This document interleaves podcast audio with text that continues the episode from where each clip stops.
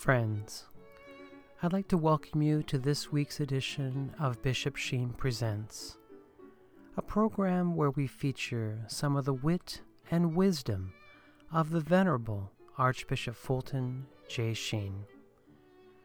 For over fifty years, Archbishop Sheen captivated audiences on both radio and television. Millions tuned in each week to hear his messages of hope and encouragement. It is my sincerest hope that the reflections that you will hear today on this broadcast will truly touch your heart and in a way show you that your life is worth living. Hello, my dear friends, and welcome to another edition of Bishop Sheen Presents. I'm your host, Al Smith, and I want to thank you for joining me today to take an opportunity to learn a little bit more about our faith uh, through the wisdom of the Venerable Archbishop Fulton J. Sheen. To think of how many souls drew themselves closer to Christ by listening to Archbishop Sheen, by reading some of his books, or by watching some of his television shows or presentations. Uh, he has a great gift to the church in bringing us to an awareness that we were made for something bigger, that our lives are worth living, that there is a place called heaven, and there is a place called hell, and we're to avoid hell at all cost. But he helps us with this spiritual journey of getting to heaven. And uh, so today we will uh, again rely on him to assist us uh, as best we can. Uh, there is always this temptation, I think, to just get um, absorbed by the world, but um, Fulton Sheen wants to remind us that there uh, is a higher calling, and uh, we it, it's it's difficult sometimes to respond to that call, but uh, he's going to encourage us. So uh, today's reflection uh, will be entitled "What Holds Us Together," uh, and that will come from his television series "Life Is Worth Living," and then we'll have a catechism lesson uh, at the second part of our program on the teachings of the Holy Spirit, and so uh, looking forward to that. But before we head into our lessons with Archbishop Fulton J. Sheen, I want to thank everyone for their generosity uh, doing our fundraising drives. Um, all over the world, Radio Maria has been, of course, petitioning and uh, pleading for help uh, for you, our listeners, to respond uh, generously, and you have. And so, uh, again, in Thanksgiving for that, and um, it's never too late to make a donation. You know, a lot of times uh, during the month of May, we, uh, again, plead for your help. Uh, it is the month of Our Lady. It is the month of the Rosary. Uh, but still, uh, we need your help in June and July and August and December. And you know what I'm saying. Uh, we need your help all the time. So uh, please keep us in your prayers, and please uh, remember us uh, when you can, when you give alms, uh, to include a little bit uh, to Radio Maria. So, my dear friends, uh, let us now uh, go to Fulton Sheen for a little bit of timely advice. And so may I invite you to enjoy this presentation entitled, "What Holds Us Together." Please enjoy. As I came out, friends, I passed by those candles. I was wondering that if I ever lighted them, that I could play like Liberace.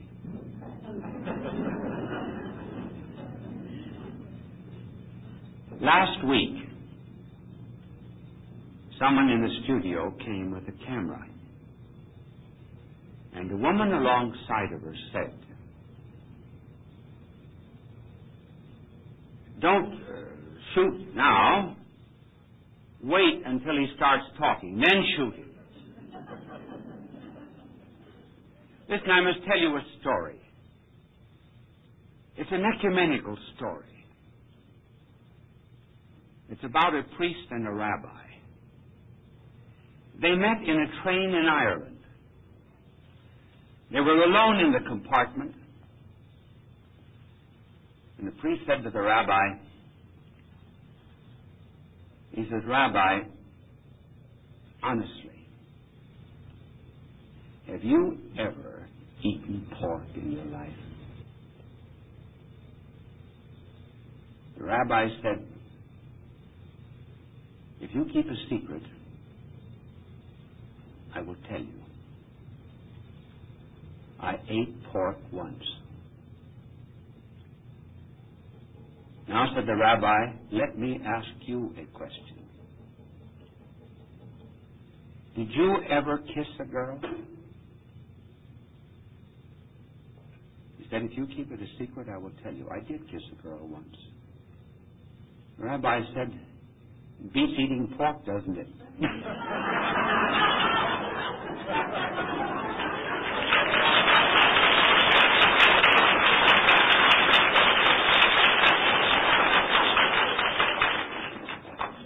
Those are the kind of stories you can tell about religions that doesn't get anybody into trouble. Well, the title of this telecast, you remember, is about holding us together, because we're living in an entirely different age. Our new task is quite different. The new task is how to prevent ourselves from going to pieces. In other words, that ever since we split the atom, people are split. Races, nationalities, social groups. It seems as if almost all the rivets have fallen apart in the skyscraper of our civilization. Years ago, Conrad, the novelist, wrote a story about a ship in a river in Africa. The Captain Marlowe was pacing up and down this, the deck of this small ship. He was waiting for repairs. Along the shore, he could see the native Africans dancing, singing, mocking him. As Marlowe paced the deck, he said, rivets, by heavens. That's what I need. Up there at the station on the hill, boxes of them piled open. Said, you keep them as you walk along. They roll down the siding. And here I don't have a single rivet to put my plates together. And this was a contrast between these carefree people and the technical civilization that was all at loss for progress because there were no rivets. Now that's what's keeping, making us rather, fall apart. The absence of some unifying principle. Just let me give you now some examples of how we're falling apart. I will take education and literature and maybe philosophy and a few other things. First of all, take education. It used to be centuries ago that there were universities. Now, the word university means something that turns about one thing. And what was that one thing? Well, in the Middle Ages, it was theology. All sciences were, as it were, in relation to that. And later on, it became philosophy. Now, in modern times, with, without any philosophy of life, without any rivets, the university split up into little departments, one having no relation to another. Students may not know this, but this is a very reasonable reason for protest. The, the human mind, think of what it must look like when you go to Spanish at nine, English at ten, geometry at eleven, and sociology at twelve. What is there that can hold all these things together? And then we seem to, in education, because we have no unified meaning of life, we seem to be learning more and more about less and less. I went through a number of PhD theses when I was in the university teaching. And I remember some of them. One thesis at the Midwestern University was on four methods of cooking ham. PhD, doctor of philosophy. Four methods of cooking ham. Another was twenty ways of swinging dumbbells. Another university, the microbic contents of cotton undershirts. What a wonderful thesis that was. PhD. But I think the prize was one of our well-known Eastern universities, a psychological study of the post-rotational eye movement of squabs. Now, this is one, just one area of life in which the rivets have gone. Take another, literature. What is the modern style of writing that was started by Hemingway? The story, the plot, the meaning, the purpose, what used to be called the moral, no longer exists. What is narrated is only a succession of events, totally unrelated to any other event. So that you come away from the story almost without a point and certainly never a lesson. Then take the press, rivets falling apart, and T V, even. Here, for example, on T V, T V. Suppose I were a, a news commentator. I would show you, for example, here is a clip that has just come to us this afternoon from Vietnam. This shows a bomb dropping on one of the cities of Vietnam, in which ten thousand people were killed. More details of this horrible massacre will be unfolded to you after this brief announcement. The white knight will clean your dishes. See what, what come, becomes of us. It means that both are meaningless. When we can shift so quickly from a story of horror and death to this insignificant detail about soap.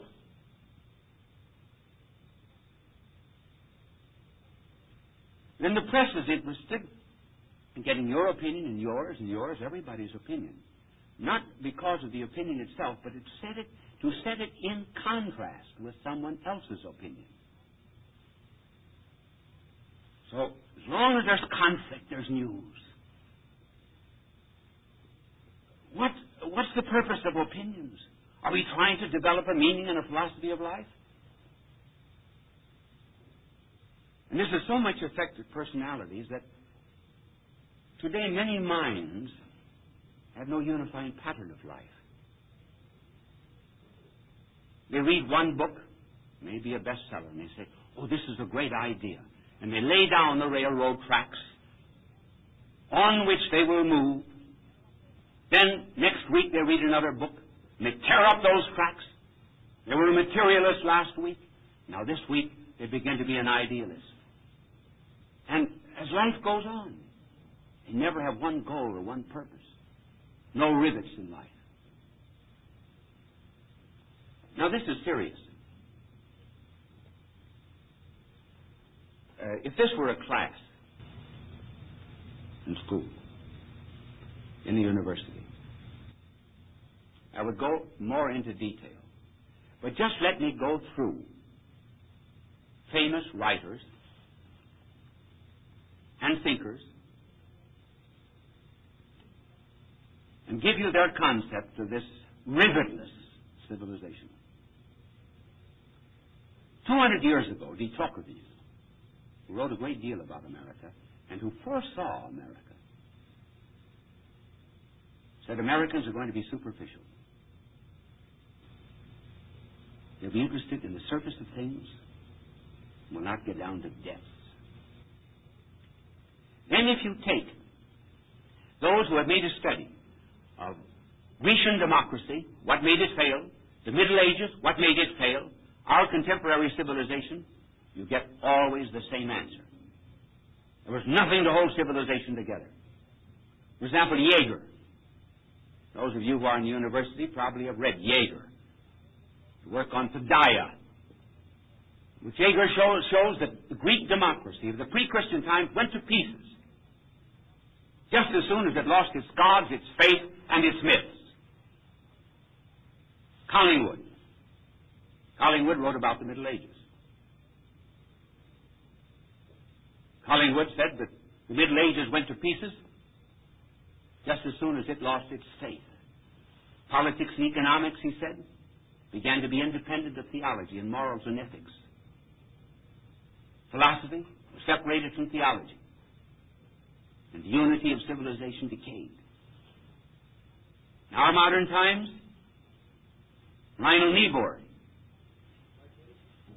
Lionel Niebuhr compares our civilization to Babel, in which he says men are, are, are confused. Each one is trying to make himself a god, and finally tries eventually to reach the heavens. And, and the attempt fails. And Toynbee. Toynbee wrote ten volumes called A Study of History. And he says that our age is suffering from a schism of soul. That is to say, we've lost all of our unity, and we're like the pyramid builders. What, he said, was Egypt trying to do when it built the pyramids? It was trying to forget the slavery of people. And so upon all of that forced labor was erected this monument to resist decay, and it became the very basis of decay itself. I wonder if going to the moon, seventy-seven billion dollars a year in preparation for war, is not another Babel.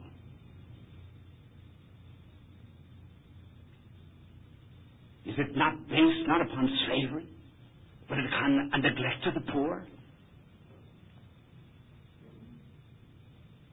May it not end as Egyptian civilization ended? These are the questions which thinkers are asking. I've just tried to put it simply in terms of rivets, which hold the plates of our economics and politics and education and everything else together. Now, there's a danger, a grave danger in our civilization. Today, the catchword is freedom. Someday we'll explain the three ways in which freedom can be understood. But freedom today is interpreted as license, as freedom from law, not freedom for something. When you have a culture fissioned, split up, and divided, and minds without any goals, you have chaos, which is becoming more and more apparent in civilization. What is the danger? The danger is that there may come along someone who will attempt to get us out of this chaos by creating some kind of maybe totalitarian state. In other words, a dictatorship arises in order to organize the chaos that was created by too much freedom. As a Russian writer put it, who had been through the, the communist revolution, and if you keep these words in mind, they may help to interpret future civilization. Unlimited freedom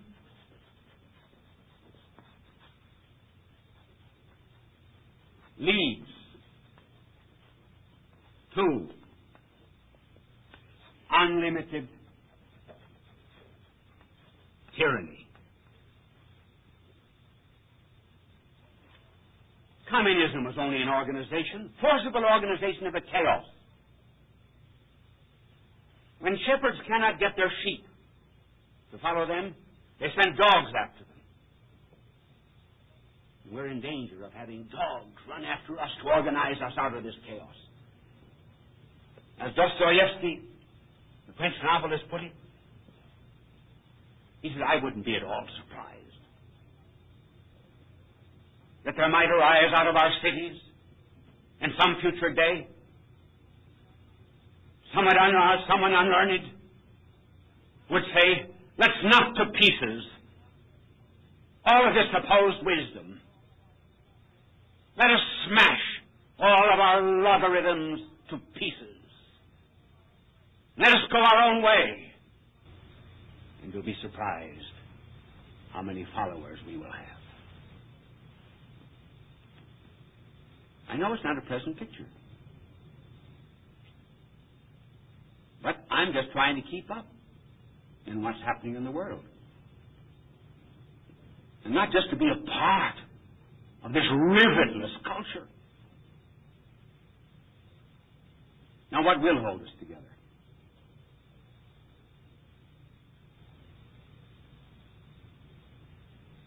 Knowledge? No, not knowledge alone. We have indeed eaten of the tree of knowledge. The knowledge of good and evil. We've picked off the fruit, and now we're eating the leaves.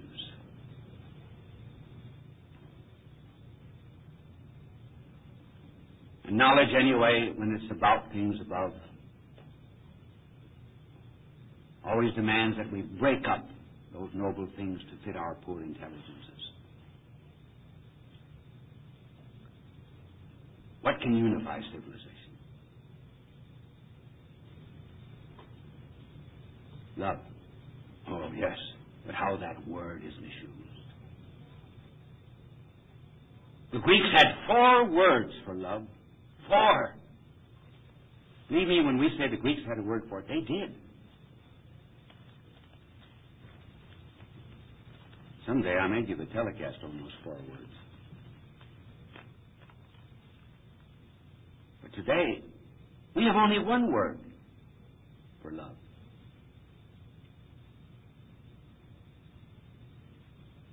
Certainly we can call in a, an absolutely unprejudiced witness in the novelist Faulkner.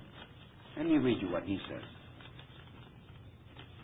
In other words, this is not the kind of love that will save us, the kind that he is describing, and which, incidentally, he repudiates.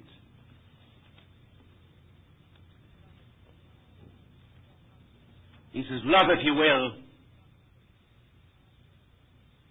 because it can't last.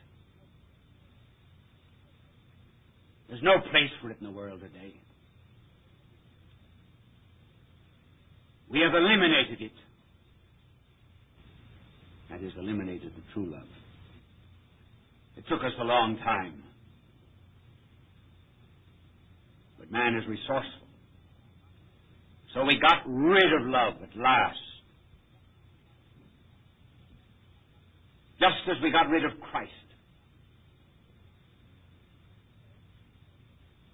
If Venus returned today, or if Jesus returned today, we would crucify him quick in our defense. If Venus returned, she would be a soiled man in a subway lavatory with a palm full of dirty French postcards.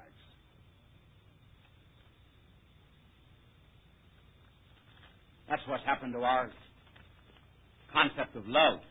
Noble love as it has degenerated into eroticism. But love is still the answer. What kind of love? What's the rivet that will hold us together? Oh, I forgot to signal my angel. It's not his fault. It's three. We have mysterious winks. I do things like this. You'll always notice them. That I. This means that you uh, wash off the black blackboard. This means that you don't wash. Have you no, ever noticed me doing those things? No? Well, what is the kind of love that will save us, put rivets into our civilization? Three things. First of all, the only thing we can ever love is a person. We just simply cannot fall in love with the theorem of geometry or a syllogism or an abstraction. Even virtue itself is unappealing until virtue begins to be seen in a person. Why is it, for example, that today conversions take place more in the middle classes and upper classes than they do down below? Slums and inner city and among the poor. It's because the people in the upper classes can read, they can study, they can make comparisons, they know something about psychology and metaphysics, and they come to a concept of truth. But the people below, they're not doing any reading. The only way they know about it is the way that the people live. And unless they can see that the man of religion there is a little bit different from the rest of them, unless they can see that his love is of an entirely different character than the love that they know, even the best of them, and religion will never make any appeal. Second, love must be a person. Secondly, that person must have suffered defeat. That is important. Why? Why must the person have suffered defeat that we love? Because we're defeated. That's why. Because we're frustrated.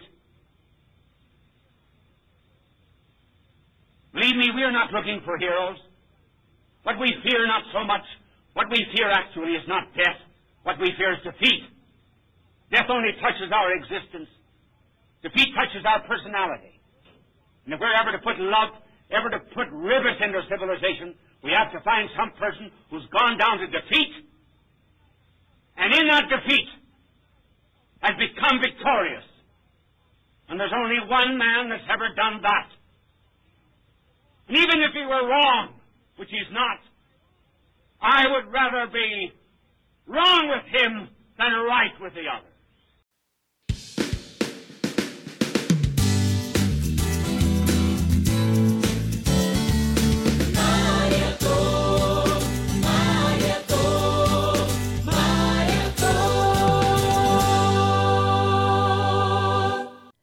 Hello, Radio Maria listeners. We take pride in giving you the very best in Catholic radio programming here on Radio Maria Canada.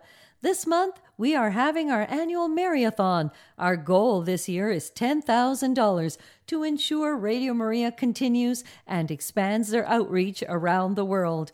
The world is hungry for hope, and we at Radio Maria would like to encourage you to donate whatever you can by either visiting our website at www.radiomaria.ca slash donate or contacting our office at four one six, two four five, seven one one seven or sending your donation by mail or by e-transfer to donations at radiomaria.ca. We would like to thank all our listeners for supporting Radio Maria and helping us reach our goal of ten thousand dollars to ensure that Radio Maria continues to remain on air, providing the best in Catholic radio today.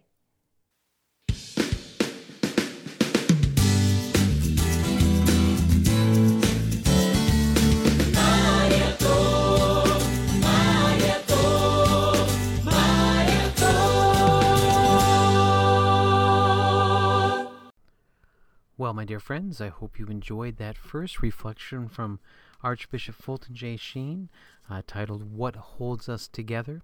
And uh, I tell you, um, I am captivated by his voice and his message, um, even though sometimes um, the quality of the recordings are a little crackly or uh, sometimes um, not perfect, uh, yet the message is so powerful. I mean, how he ended that uh, broadcast where he said, "I'd much rather be wrong with him," uh, referencing our Lord Jesus Christ, "than be right with the world." And so, uh, again, we have to go against the world, um, and that's sometimes easier said than done. Um, yes, we love the victory that our Lord won on the cross for us, uh, the victory over sin. But do we want to follow him? Do we want to pick up our cross each day and follow him? But uh, again, it's one of these things where Fulton Sheen uh, reminds us that um, the devil is a liar and a thief, and he wants to rob us of our joy. And of course, he wants to make things unclear. Uh, he wants to blur uh, the lines. He wants to uh, continue to keep us in confusion. Uh, yet, uh, again, we know that our Lord is truth and light. And so let us go out into the light. And uh, let us, of course, share the light with the world. And uh, again, Fulton Sheen reminds us that love is so important. Um, love can hold us together. And it is the love of Christ, uh, those higher loves. And uh, Fulton Sheen, throughout his many books, uh, talks about that. We always seem to like to choose the lower loves, but uh, we're given an opportunity to choose a higher love, uh, which is Christ and, of course, Our Lady and all the things of heaven. So, uh, as I said, easier said than done, but doable uh, through God's grace. And so let us pray for that grace, especially through the hands of our Blessed uh, Mother. Now, uh, of course, we will share with you now a catechism lesson, and I've been uh, trying to uh, share as many as I can within the year. Uh, we're on lesson number sixteen. It's uh, a lesson on the Holy Spirit. And so uh, we will learn our catechism together here at Radio Maria. So please sit back and relax and enjoy one of the greatest communicators of our con- time, the Venerable Archbishop Sheen, as he teaches us about the Holy Spirit. Peace be to you. In this lesson, we come to that detail of the Creed which states, I believe in the Holy Ghost. As we stated before, Holy Ghost and Holy Spirit may be used indifferently. It might be well to introduce this particular subject by pondering on a question which you have probably asked yourselves many times. Would it not have been better for you to have lived in the days of our blessed Lord than to live now? Have you not missed much? By not being a contemporary of the incarnate life of God that walked this earth, did we lose something? Is the twentieth century at a disadvantage, being so far removed from him? In answer to those questions, it must be admitted that there would have been some advantages living at the time of our blessed Lord. We could have heard his voice and been tremendously impressed by the ring of its authority. Parents could have brought their children to him to have been blessed. Sinners would have been charmed, too, by the majesty of his bearing. All of us would have been stirred by the eloquence of his words, as were the police, you will remember. When they set out to arrest our blessed Lord, they were arrested by his eloquence. When they went back to the temple authorities, they said to the police, Why did you not arrest him? And they said, No man ever spoke as that man spoke. These would have been some advantages. But we must go on the words of our blessed Lord himself, who said it was better for him that he go. This is what he said the night of the Last Supper, when the apostles were rather sad. It was only a few hours before his agony in the garden, and just the night before his death on the cross. He said to his apostles, Now I am going back to him who sent me. I can say truly, It is better for you that I should go away. He who is to befriend you will not come to you unless I do go. But if only I make my way there, I will send him to you. Our Lord was saying it is expedient that he go, for if he goes not, the Holy Spirit would not come to us. If our Lord had remained on earth, we could have gotten no closer than to have seen him with our eyes and to have heard him with our ears, or possibly even and embrace. It would have been a sensible outer love. But if he left, then he could send us his Spirit. Then he would not be an example to be copied. Then he would be a veritable life to be lived. Certainly we have lost his corporal presence, but the spiritual presence has taken its place. Now the Christ is no longer localized, external, but he's indwelling, vivifying, not in one place, but in his church and in the souls that belong to it. Are we therefore at a disadvantage? No, we are rather at a great advantage. Do not think that if you had lived in the time of our blessed Lord, that it would have been any, any easier to have believed in his divinity then than it would be to believe in the divinity of his church now. Those who missed him missed the church now. Look at the apostles. They did not understand the meaning of his death until the Holy Spirit came upon them at Pentecost. It is vanity for us to say that we would have understood our Lord better than the apostles. Now that brings us to some of the lessons of the Holy Spirit, and we're going to enumerate about four of them. The Holy Spirit, first of all, reveals the Son, that is to say, the Son of God, Christ. The Holy Spirit reveals the Son as the Son reveals the Father. When our blessed Lord was on this earth, he revealed the Heavenly Father. It was only thanks to him that we knew how much love the Father had for us. The Father so loved the world that he sent his only begotten Son into this world. The night of the Last Supper, Philip said to him, "Show us the Father." And our Lord said to him, "Philip, have I been with you all this time, and still you do not understand? The Father and I are one." It was the Father's love that sent the Son, so that our blessed Lord was a kind of a prism, just as when the earthly sun, the sun of the heaven, shines through a prism, it splits up into the seven rays of the spectrum. And so, too, it was thanks to our blessed Lord that we understood the full love and goodness of the Heavenly Father. Now, just as the Son revealed the Father, so the Holy Spirit that our Lord said he would send would reveal him. These are the words of our Lord. "And he will bring honor to me, because it is from me that he will derive what he makes plain to you, because all that belongs to the Father belongs to me."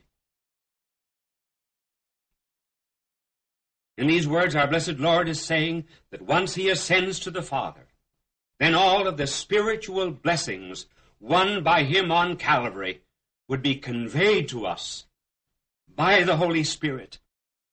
For our blessed Lord had said during his earthly life that we would not understand his life, we would not receive all of the merits of his life until the Spirit came to this earth. The great business of the Holy Spirit, therefore, is to stand behind the scenes, to make Christ more real. That is why the apostles did not understand the crucifixion until after Pentecost. Saint Paul goes so far as to say that no one can call Jesus Lord except by the Spirit. Oh, yes, you can pronounce the word Jesus, but you do not know that Jesus is the Christ, the Son of God, the Savior of the world, the Lord of the universe, except by the Holy Spirit. If you believe in the divinity of Christ by this time, it is through the Holy Spirit that you believe, not through any words of mine. I am giving to you only certain motives of credibility, but the full assurance of it comes from the Spirit. As the telescope reveals not itself, but the stars beyond, so the Holy Spirit reveals not himself, but Christ. Just think how we are able in this age of ours to communicate with distant parts of the earth thanks to electric or light waves.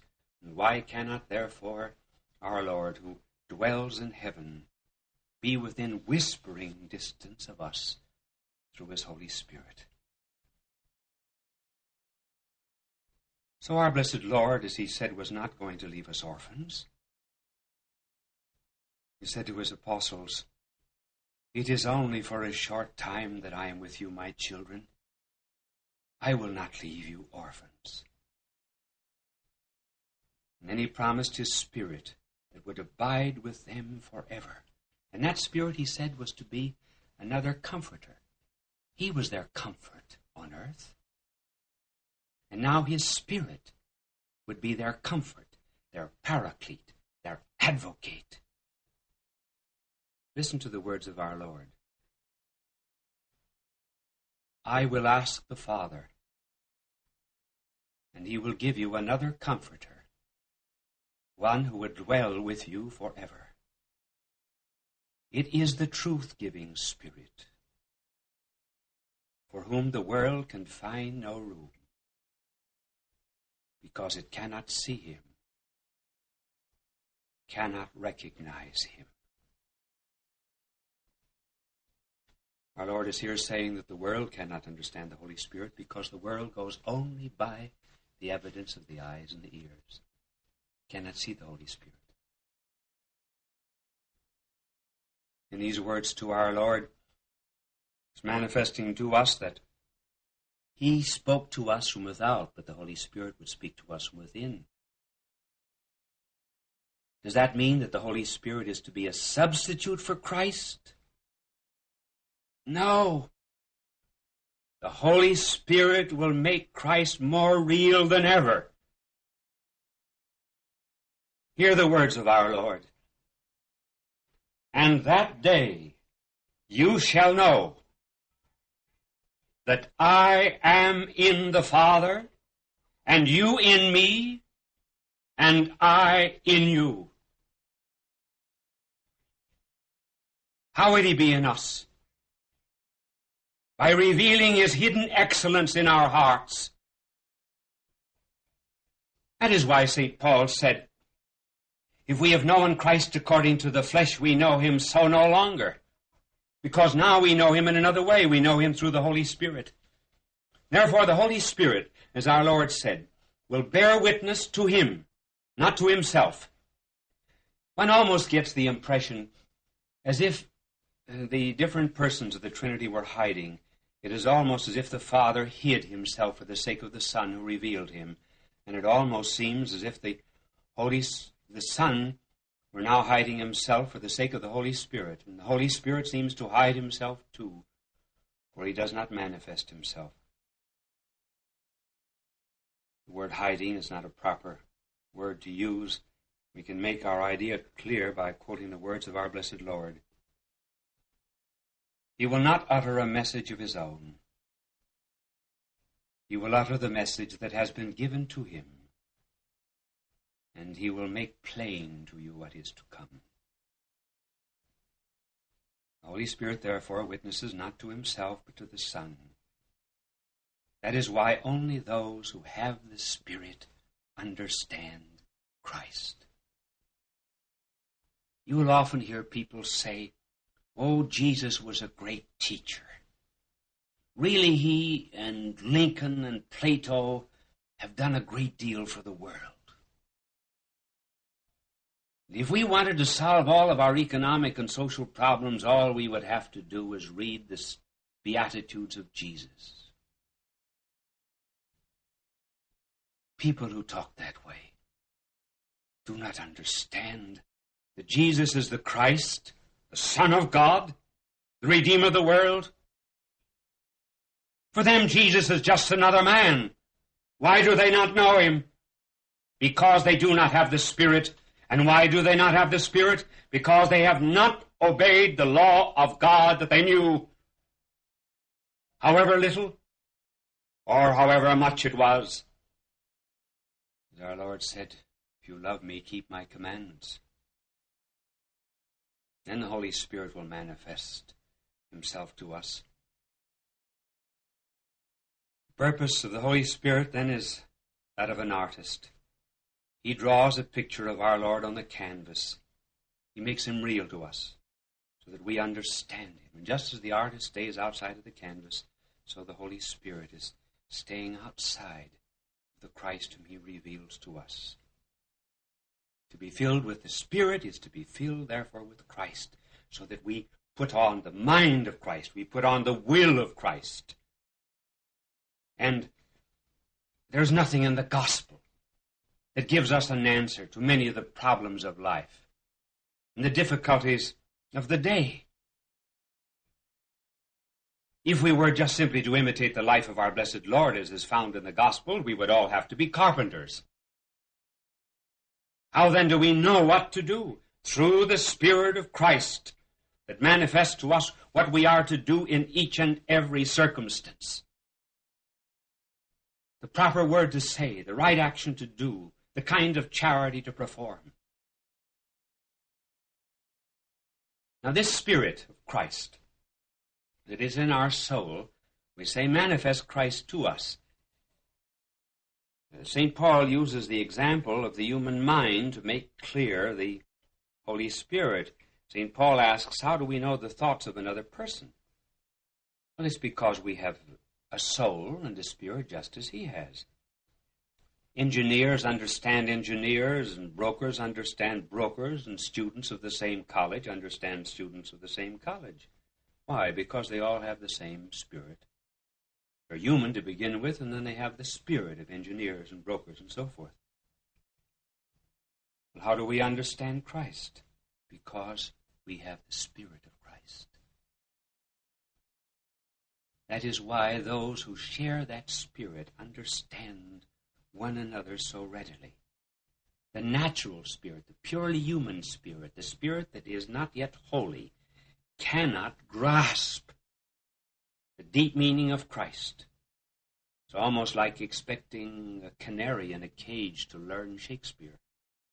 He cannot do so. His, you would have to put your own brain inside of the canary's brain. So the brain of a scientist or a dramatist cannot understand the mysteries of redemption because it lacks the Spirit. Saint Paul puts it, the natural man receiveth not the things of the Spirit of God, for they are foolishness unto him, and neither can he know them, because they are spiritually discerned. To try to teach people about Christ and the mysteries of our holy faith, it's almost like trying to teach a blind man color, unless those people are ready to receive the Spirit of Christ himself. Now converts who take instruction come to know that Jesus is our Lord. Where do they learn it? From the Spirit. The very first lesson that we gave in this course, we said that one becomes interested in the church simply because he's received a grace that illumined his mind and strengthened his will. Now, the Holy Spirit does that. The Holy Spirit woos the soul, draws it to closer fellowship, to more intimate union, becomes our sanctifier, just as the Father is our Creator and the Son is our Redeemer. This is one of the fruits of the Spirit in our daily lives. Now we come to another. Namely, the Holy Spirit in relationship to our understanding of sin. The night of the Last Supper, our Blessed Lord said that the Holy Spirit would convict us of sin. The Spirit will come, our Lord said, and it will be for him to prove the world wrong about sin. They have not found belief in me. When do we come to a real understanding of sin? Our Lord says here, no one really grasps the evil of sin if he thinks it is just the breaking of a law. When we have the Spirit of Christ, we understand that sin is doing harm to one with. That is why the crucifixion is the manifestation of sin. That, as our Lord said, is unbelief in its essence. The absolute refusal to have the love and the blessings of God. Now, the Holy Spirit reveals to us that sin is the refusal to accept that deliverance purchased by Christ. And nothing but the Spirit can convince us really of sin.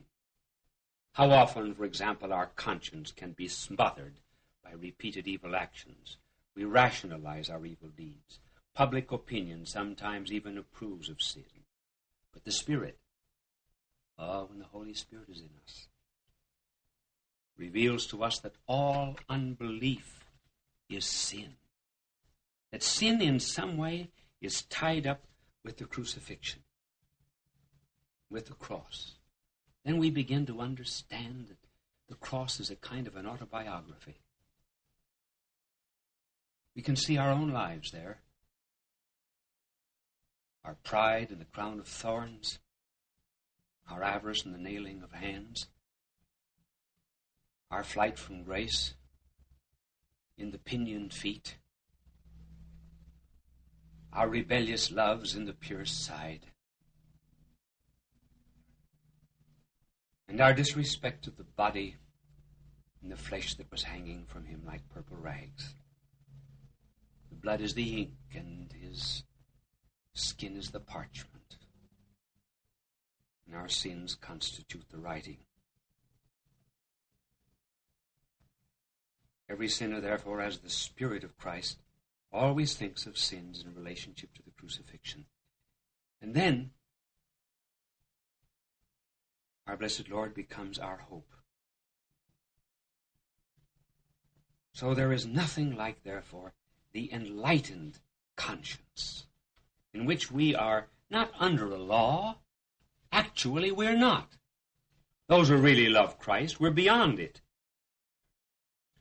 The Holy Spirit gives us a sense of holiness, and holiness is separation from the world. So Saint Paul says that his conscience was enlightened by the Holy Spirit. Whenever, therefore, we do wrong, it is not the law, it's not the commandments, it's the Spirit that tells us that we are breaking off a relationship with love. That is why Saint Paul tells us that as often as we sin, we crucify Christ anew in our hearts. Therefore, the life of a true Christian is not so much concerned with the avoidance of sin. We're beyond that. Rather, it is an attempt to, to reproduce in ourselves the life of Christ. As our Lord said of his heavenly Father, all things that are pleasing to him, that I do.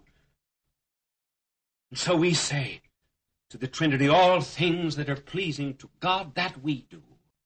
That constitutes our attitude towards sin, and that is done through the inspiration. I propose in this lesson to mention many other effects of the Holy Spirit in our lives, but we may have time in this half hour for just one more. And perhaps we will talk about the Holy Spirit in relationship to the body, because hardly anyone ever thinks of that. Saint Paul says, know you not that your body is the temple of God, and the Holy Spirit dwelleth in you? How does our body become the temple of God? Well, because it is made holy by the indwelling of the Father, Son, and Holy Spirit in our soul. Remember that when our blessed Lord went into the temple of Jerusalem and drove out the buyers and the sellers, the Pharisees asked him for a sign that he had authority to do that. And our blessed Lord said, destroy this temple, and in three days I will rebuild it. He was not referring to that earthly, material temple that was in the course of the construction under Herod. He was referring to the temple of his body. What is a temple? A temple is a place where God dwells. And since he was the Son of God in the flesh, therefore his body was the supreme temple. Now, in a analogical way, our body, when we are in the state of grace and possess the life of Christ in our soul, also becomes a temple. It is therefore the Holy Spirit that gives medicine its dignity. The truly spiritual man cannot treat a sick person as a guinea pig. Our Lord has a double glory.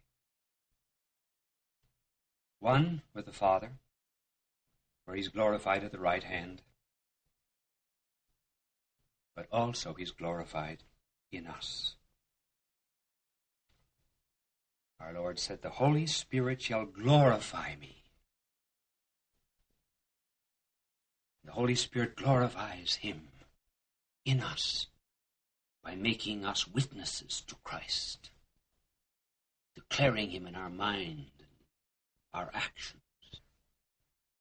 Let therefore the practical result of this lesson be to pray to the Holy Spirit that you may know Christ, the fullness of his gospel and the love of the Father, that you may understand that he is the source of power, the Holy Spirit. For our Lord said, "I will send you power from on high."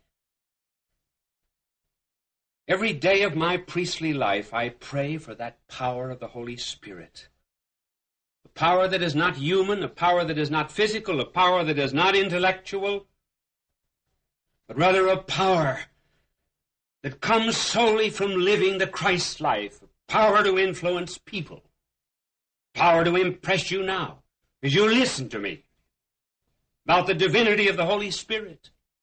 And if then, in the course of this lesson, I have given to you any deeper comprehension of the beautiful love of the Trinity, of the Father who created us and sent his Son, of the Son who redeemed us, and of the Holy Spirit who sanctified us and makes of our body a temple of God, I say if I have done anything to give you a closer understanding of the beauty of the Spirit of Christ, then I trust that you will in gratitude sometime say a little prayer to the Holy Spirit for me, that I may more and more in mind and heart and body show forth the Spirit.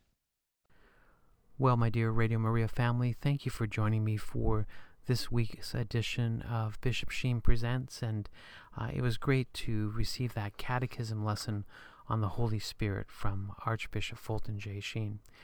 May I remind you that you can find many of these recordings of Archbishop Sheen on our website, uh, simply bishop sheen today dot com. And uh, there at Bishop Sheen Today, you'll find hundreds of hours of audio recordings and videos uh, of Archbishop Sheen sharing the faith with the world. So uh, please visit the website, bishop sheen today dot com. And uh, know that uh, there's many books that you can purchase on the internet uh, from uh, Fulton Sheen's vast library of sixty-six books. And may I recommend to you our good friends at Sophia Institute Press. Uh, they offer us a twenty-five percent discount on books purchased by using a promo code Sheen twenty-five when you check out. And so their website is sophia institute dot com. And uh, again, Sophia Institute Press uh, gives a great uh, discount to us, uh, Radio Maria family, but also offers us a great selection of books. So please visit them today.